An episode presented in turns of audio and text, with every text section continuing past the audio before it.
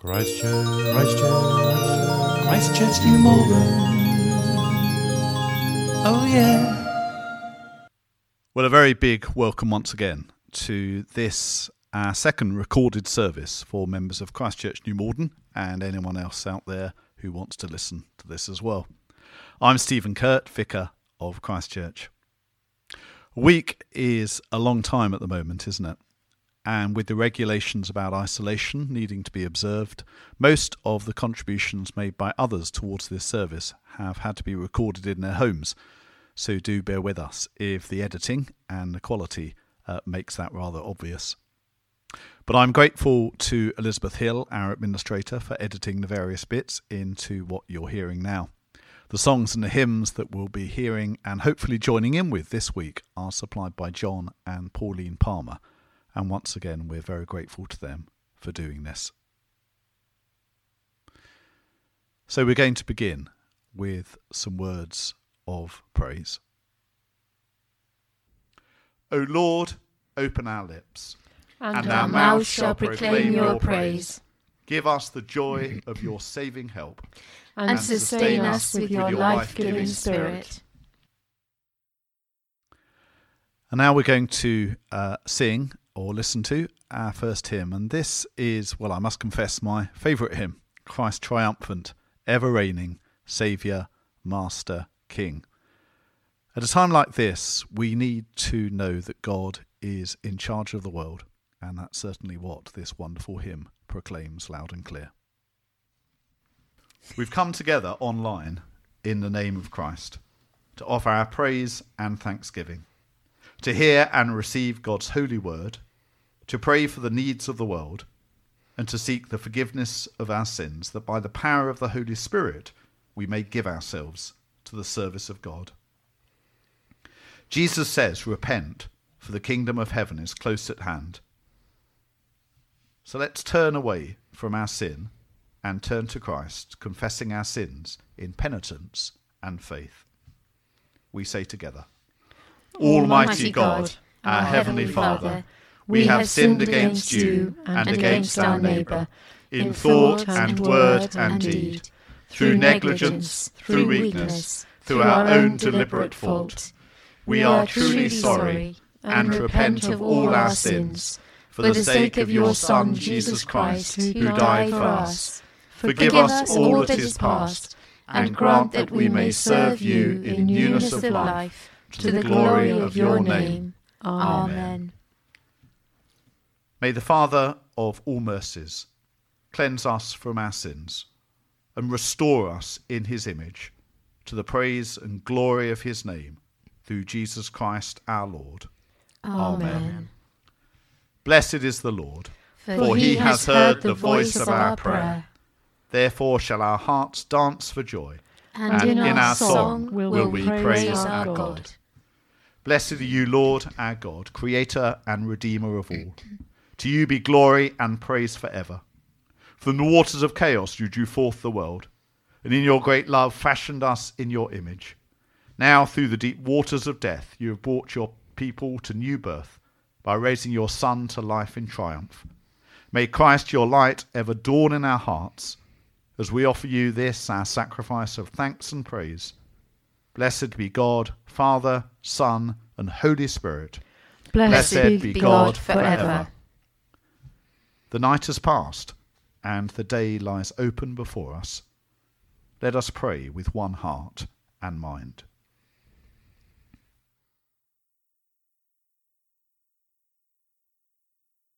As we rejoice in the gift of this new day, so may the light of your presence, O God, set our hearts on fire with love for you, now and forever. Amen. Amen. Following our confession and the promise of God's forgiveness that we've received, let's respond to him again now in song with our second hymn, All to Jesus I Surrender. And this is a hymn that asks Jesus to take every part of our lives and further conform them to his holy will.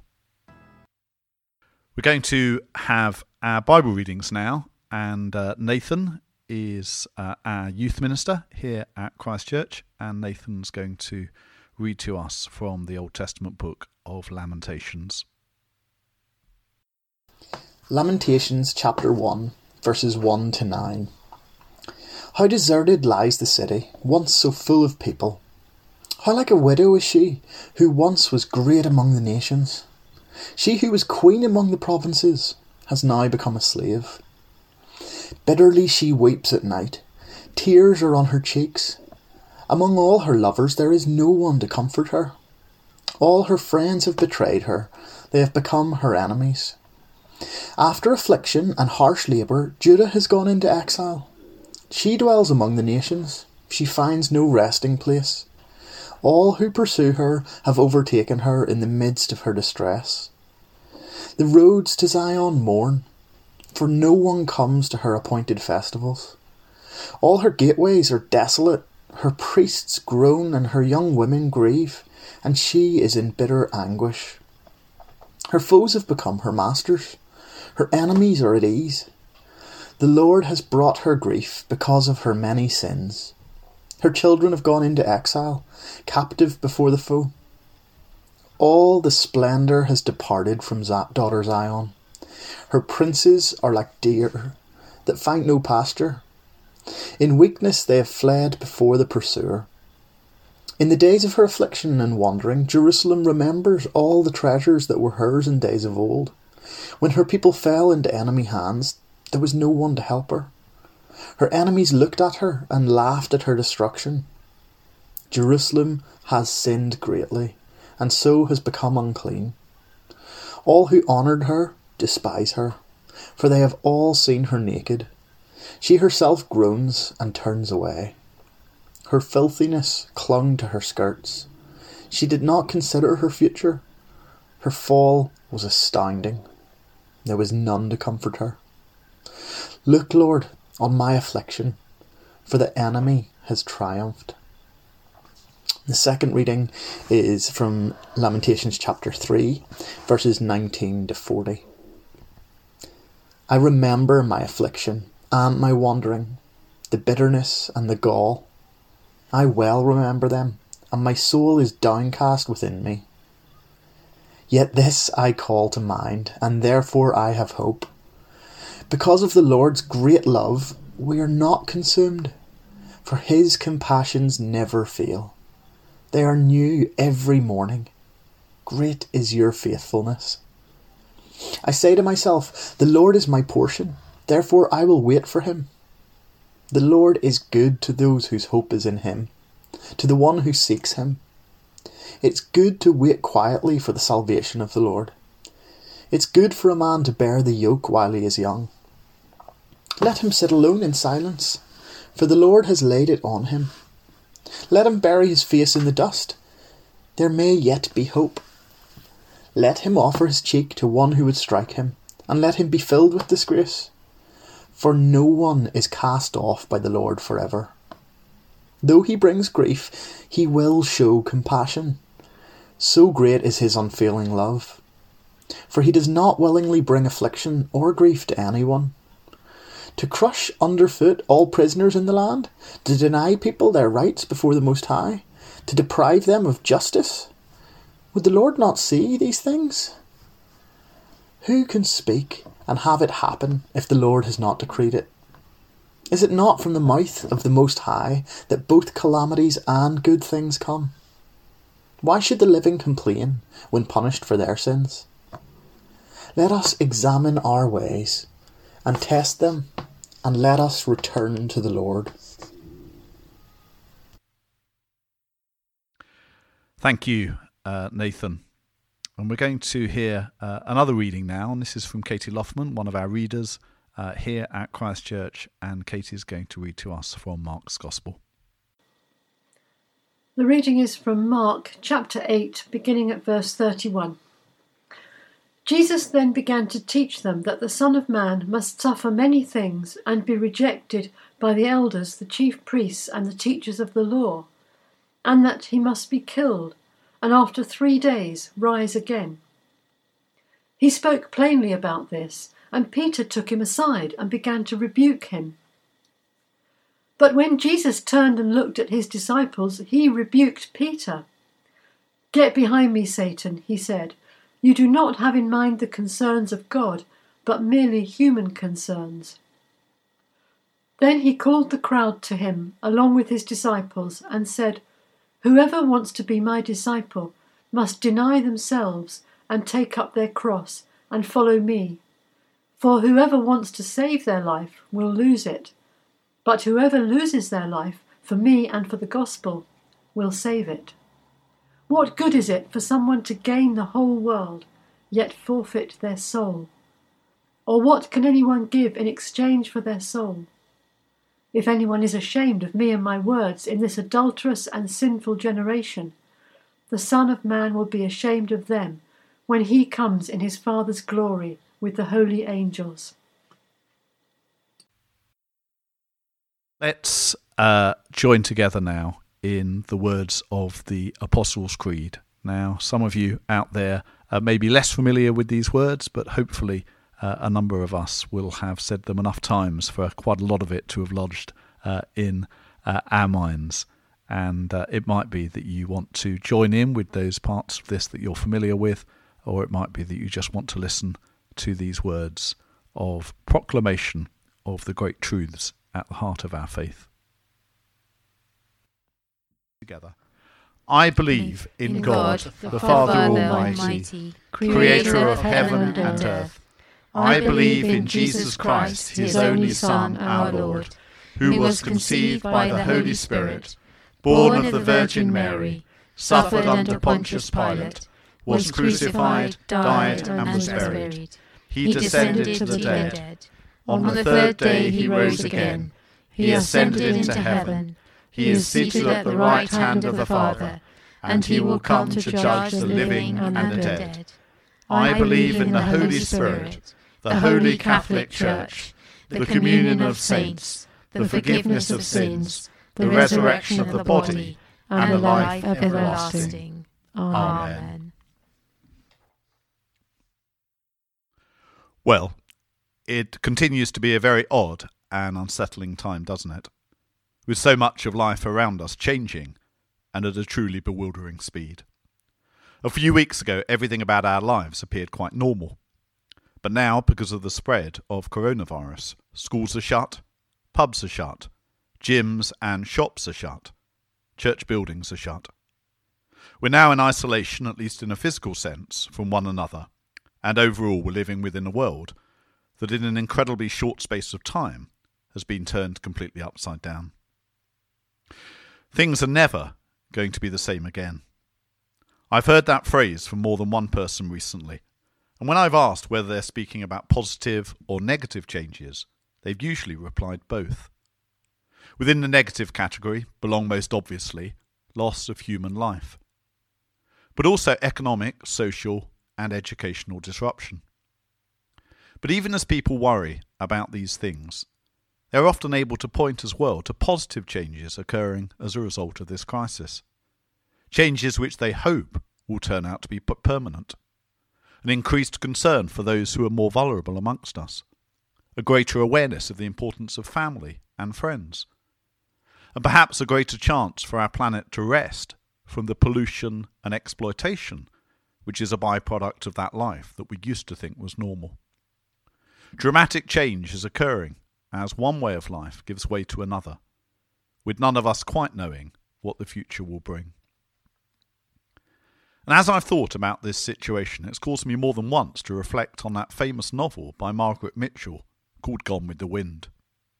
If you haven't read the book, you've probably seen the film, which is all about a young woman in the deep south of eighteen sixties America called Scarlett O'Hara, whose entire way of life is suddenly swept away as a result of the American Civil War. And the reason why Gone with the Wind created so much resonance when it first appeared is because at that point, the whole world was again being turned upside down through the coming of the Second World War. And that's got similarities to how many of us feel again now, as the way of life that we got used to and felt comfortable with and assumed would continue has suddenly and violently been swept away. And if there's one book of the Bible that very directly addresses this kind of situation, it's the Old Testament book of Lamentations. Lamentations comes from the sixth century B C and responds to the destruction of the city of Jerusalem by the Babylonians. Jerusalem was God's holy city, the place where he'd promised to dwell amongst his people forever, and for most Israelites that made it totally unthinkable that it could ever be destroyed. But in five eighty-six B C the unthinkable occurred, as Jerusalem and its temple were destroyed and many of its people taken off into slavery and exile. And the Book of Lamentations is eloquent testimony to the shattering blow that this represented for the Jewish people, as everything that they counted on to continue suddenly went up in smoke.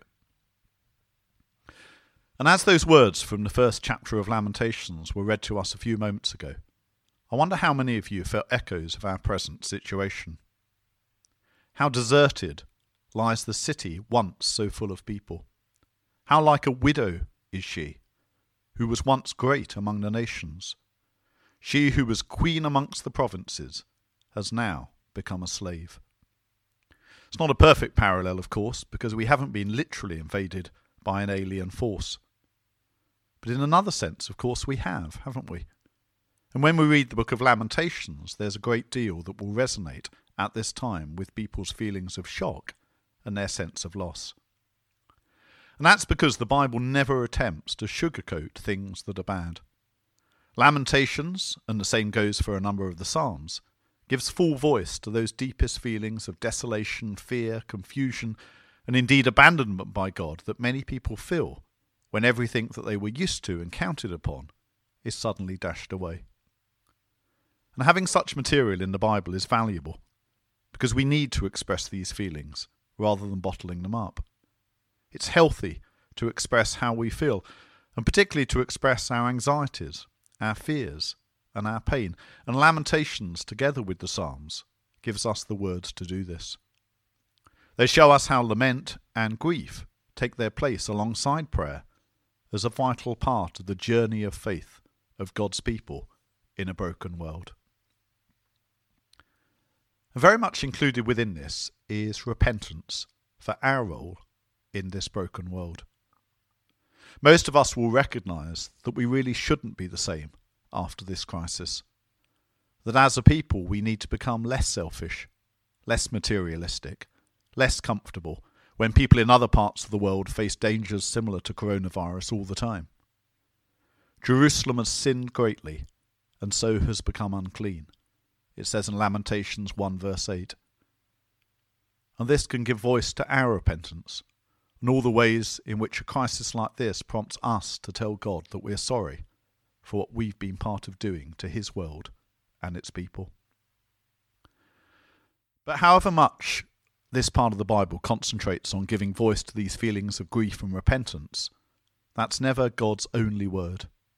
Despite the horror of events like the fall of Jerusalem and coronavirus, the writer of these poems never gives in to the idea that life is random, but sees a God of justice behind everything happening in the world. And whilst at one level that might be disturbing to us, it's precisely this which leads us to the hope that the book contains within it. So in chapter three, verses nineteen to twenty-four, its writer says, "I remember my affliction and my wandering, the bitterness and the gall.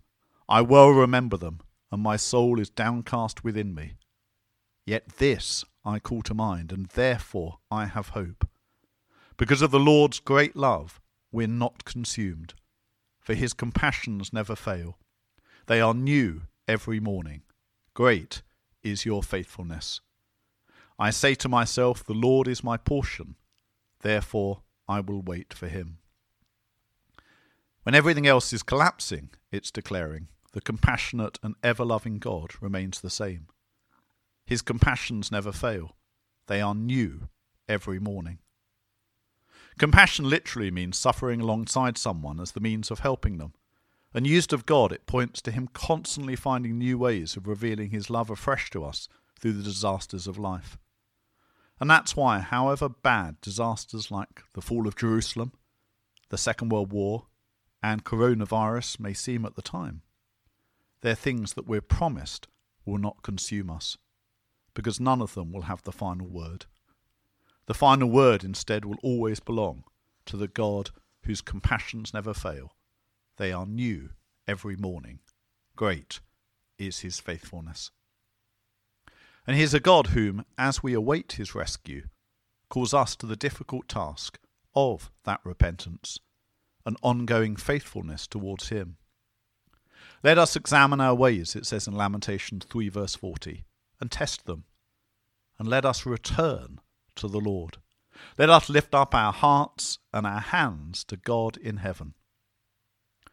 And of course, the way we express our repentance and our turning back to God is when we are resolved to live differently, when we are resolved to respond to the hardships, such as those around us at the moment, not by turning in on ourselves and looking simply to our own needs, but by looking outwards to the needs of others. If you've seen the film of Gone with the Wind, you'll probably remember its most iconic scene. Scarlett O'Hara returns to her home to find it pillaged and in ruins, to find her beloved mother dead of typhoid fever, hardly any food to eat, and everything seeming to depend on her.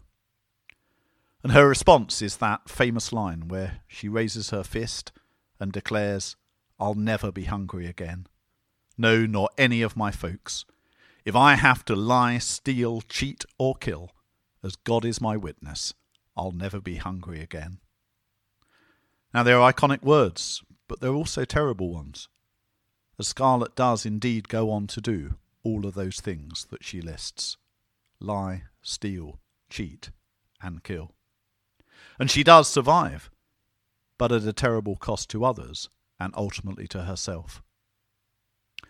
But there's another key character in Gone with the Wind called Melanie Wilkes, who chooses a very different path through the chaos of change, the path of sacrificial love.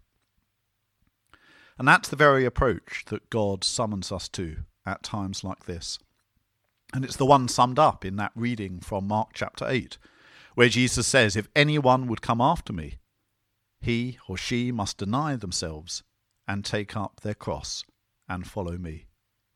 For whoever wants to save his life will lose it, but whoever loses his life for me and the gospel will save it." Jesus' answer to how we make our way through life, particularly when everything appears to be crashing down around us, is paradoxically by refusing to turn in on ourselves and looking outwards instead to the needs of others.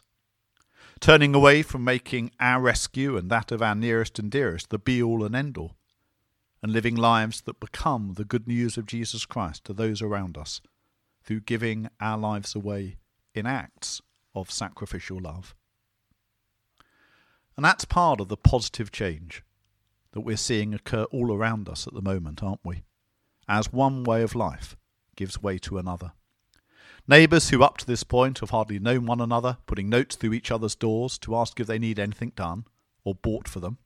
Streets setting up WhatsApp groups for people to do the same, retired doctors and nurses going back to work in the N H S at a time of desperate need, and people realising that obeying the rules, restricting our freedom of movement and staying at home is a way of directly saving other people's lives. The greatest way that God revealed his never-failing compassion and his eternal faithfulness was when he sent his Son Jesus Christ to die for us on the cross. It was that act of grace which dealt with our sin and won our forgiveness. But we never demonstrate more fully that we live within that grace than when we follow, however imperfectly, that model of being prepared to give our lives away for others.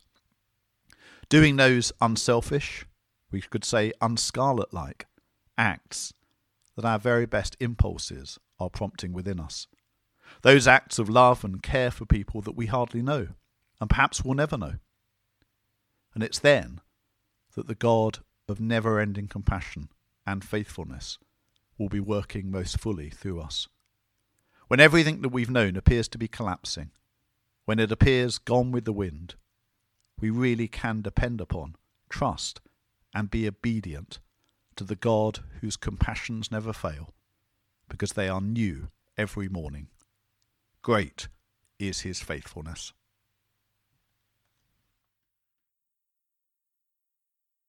Well, we're going to be led in Prayer Now by Becky Mills. Becky, like uh, Katie, is a reader uh, here at Christchurch, and we're grateful to Becky for um, writing these prayers, uh, which she's going to lead us in now. Thank you, Becky. Holy One, during this time of social distancing and lockdowns due to the covid nineteen pandemic, we thank you that we can still be connected to one another in so many other ways. We thank you that we can feel joined together as a community like this by worshipping and praying together online. We especially remember those who are unable to connect with loved ones. We pray that through all the community groups that have been set up, there will be no one who is isolated and alone. We particularly pray that as a church, we have everyone covered in our families near and far, in our church and in our streets. We pray that no one will go silently hungry or in need. Give us all the grace to be able to receive help and to give help abundantly and generously to others. Help us to be the body of Christ that you call us to be in this moment. Help us to be the voice of hope, the voice of peace, the voice of comfort in these troubling times. We pray for all of us who are anxious and afraid. Remind us that we are infinitely connected to you, and we can come to you in prayer at any time to receive your healing. We lift up our anxious hearts to you. Bathe us in your everlasting love. You are ever present and unchanging. You are the rock on which we all depend. Strengthen us and give us courage to face the difficulties ahead. Though you are always present with us, you are also able to see things from the heavenly perspective. From a distance, the earth is a giant ball swirling with white and blue and green. You are able to hold all of this in your hands, as well as holding each one of us individually. You can see beyond this present crisis, and with your strength, we will get through. May we be your hands and feet right now in our neighbourhoods and our hospitals and clinics as we work to safely feed each other, heal each other, and look out for each other. We thank you that Nathan, Anna, and Emily Larkin are recovering well, but we earnestly pray that you would surround Fumiko Ferguson with your healing love. We ask that she would feel your strengthening presence close by her, especially now as visiting times to the hospital have been cancelled. We thank you that she has made small steps in her recovery from coronavirus and, and pray that this slight improvement will continue and she will be able to return home to her family in the near future. Father God, surround the whole family with your tender love and care at this very anxious time. Guide our leaders who make wise decisions regarding all the precautions we need to take to halt the escalation of the virus. Guide the healers on each continent, in each country around the globe, and be with them and each of us as we struggle to navigate doing things in new ways. Sustain the researchers, the virologists, laboratories and medical transport teams with your hope and your energy. We remember the ways the coronavirus outbreak is im- impacting large companies who may have to lay off staff and small business owners who may be suffering financial hardship. We pray that no one will go without the necessities of daily life. We remember the homeless community as the night shelter comes to an end. We thank you for the friendships that have been built and the support that has made a huge difference to people already in crisis before the coronavirus outbreak. We pray that K C A H will be able to find accommodation for each and every one of them. We pray your protection over the staff at K C A H who are continuing to work in the offices to find options for everyone in housing crisis. May we be able to rebuild so that as a community we're stronger than we were before. May we hear your songs of hope ringing from the balconies of Italy. May we hear your song of hope ringing from Scripture, of your risen, glorious resurrection life. The hope of your kingdom of peace and justice, beauty and relationship, when the earth will be filled with the knowledge of the glory of God as the waters cover the sea. Amen.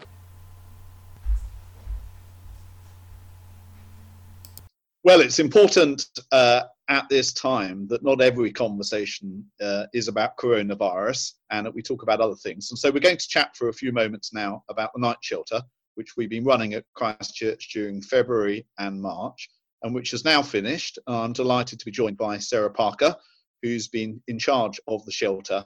And uh, Sarah's going to, um, well, answer a few questions about it. So Sarah, the night shelter, something that we've been Uh, running at Christchurch for around about a decade now, and you've been in charge of it uh, throughout that time.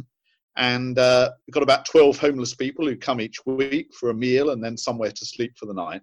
Um, but I wanted to ask you, why is this work so important? And what were the particular challenges of leading it this year? I think it's important to remember that there are people who are homeless, and that, that even today we have homeless people. And it's quite shocking when you imagine that that's happening still. Um, so just not to have somewhere to call your home is just quite shocking to me.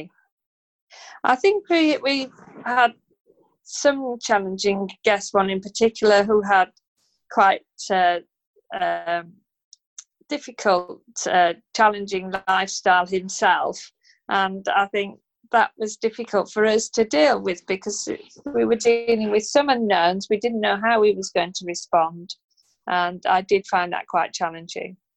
Yeah. And what about recruiting uh, volunteers, Sarah? Um, I mean, we have uh, people to do the evening shift, and then uh, brave folk to do the, the night shift uh, from eleven to two thirty and two thirty to Uh, to six, and then some coming in to do breakfast. But um, was it difficult recruiting people to do those shifts, or was it easier than other years? Um, I, it's funny how some weeks are always easier, seem to fill up quicker than others. There have been a couple of weeks where it was difficult, but it, the volunteers came through in the end. And uh, yeah, it's it's always a worry that you won't have those uh, vital slots filled, but they did. As you know, we did manage it, every single one. Really good food was cooked at the shelter, enjoyed by not just the uh, the guests but the volunteers as well. Why is the uh, why is the meal, do you think, such an important part of the night shelter? I think it's about creating community. I think if we can create the community at the shelter and make it feel that is, they're not at something that's just been put on for them, but that we're all in this together. We're sitting down together, we're enjoying each other's company, and it's a great leveller. Mm. I think that's what's so important. And we all love, well, most of us like and enjoy eating good food that's been cooked by somebody else. Right. And what about the, I mean, we've got a washing machine at Christchurch. We're very fortunate with our our buildings, aren't we? We've got a washing machine and a shower and a tumble dryer. And how important were those things, uh, do you think, in the delivery of the night shelter this year? I think this year they particularly seem to want to use the washing machine um, in a way that other years they've been less, there's been less take up this year. We were struggling at times to make sure that all the washing got uh, got done, but we did manage it uh, each time. But yeah, it was a vital part to them, and, and I understand that too. Now the shelter obviously had to to finish uh, a week early, sadly, because of uh, coronavirus. But uh, you know, what's the significance of doing this? Some some people might say, well, it's a drop in the ocean. How can we really uh, make a difference to the lives of people who are homeless just by sort of taking them in for two months? Uh, however. However good the food, however good the shelter, um, and however sort of welcoming, uh, there might be some who'd think, well, really, in the grand scheme of things, this really can't make any difference. Uh, what would be what would be your response to that? Well, anything that uh, is done for the better, you know, to, to improve the lives of somebody else where they're pretty low down in the pecking order has got to be good. But ultimately, it gives those people a bit of headspace where they're warm, they've had good food, they've been looked after and cared for. And then it allows the other agencies uh, to be able to, to to work better with them, because that person is in a better place than they would be if they'd been on the street. So even in eight weeks, they can be, you know, make a big difference to how people move forward um, to getting accommodation and getting the support that they need with, with their particular needs, because all of them have got Um, issues they're trying to deal with, and requires agencies to help them to achieve those things. So yes, I think even though it's only eight weeks, I think it makes a huge difference. Yeah. Well, obviously, Sarah, we are hugely grateful uh, that you uh, continue uh, to run the night shelter and put so much energy and commitment into it. And what would you say to, to all the people who contributed? We had people Uh, obviously that were cooking meals and uh, being on the various shifts, but there were other people who did other jobs as well, weren't there? People who uh, do washing up and um, uh, washing of tablecloths and supplying flowers for the tables, which actually made a big difference. What would you say to uh, to all of these volunteers at the end of uh, the shelter for another year? Well, I, I, you just can't do these things without them, and it requires all those people, whatever, however large or small the, the part they played, they're all important and, and allow the shelter to happen. And the more volunteers you have that are willing to do those things and commit to it, the, the easier it is all round. So, yeah, an absolute massive thank you to all the volunteers who helped and turned up and uh, you know, were very committed and, and interested in what was being done and willing to help. So, it's, yeah, huge thank you to all of them. And there were many volunteers over those eight weeks, seven weeks. Yeah, and it was a wonderful atmosphere, wasn't it? I mean, I I think the atmosphere was just fantastic uh, this year, and uh, a lovely bunch of people who came along, and yeah. uh, both guests and uh, volunteers, and, and a wonderful atmosphere. And I'm sure that um, it did a huge amount of good, not just for the guests, but for us as a church as well. So we're very grateful. Thank you so much, Sarah. Well, also, I just would like to say, I think, you know, if we can try to keep to rem- remembering all these guests that we've come um, up against in these last few weeks, because they, they will begin to feel, particularly in these uncertain times, very vulnerable um, now. So, yeah, if we can try and remember them in our prayers, Um, even if we don't remember all their names, but, you know, God knows each one of them, and we can lift them uh, to him in prayer. Fantastic. Thanks so much, Sarah. All right, then. Well, it's time for our final hymn. And uh, this is O Lord My God, When I in Awesome Wonder. And it's a hymn that speaks about so much of God's creation and how much it proclaims his greatness, but also the wonderful truths of rescue at the heart of the Christian faith, that we have uh, a God who came in Jesus Christ to rescue us, a God of compassion, a God of love, a God who came for every single one of us. So let's now uh, hear and perhaps join in this wonderful hymn together. So, our service is nearly at a close. Please do, as I said last week, uh, don't hesitate to get in contact uh, with us uh, if there's anything at all that we can do uh, to help, or if you just want to chat. Uh, my phone number is oh two oh eight, nine four two, two five two three, and uh, I can be found uh, on email as well. Uh, if you go to uh, the Christchurch website, there's the details for how to get hold of me. But let's finish now with words that, again, I hope a number of us are familiar with, the words known as the grace. May the grace of our Lord Jesus Christ, and the love of God, and the fellowship of the Holy Spirit be with us now and forevermore. Amen. Christchurch, Christchurch, Christchurch, New Malden. Oh yeah.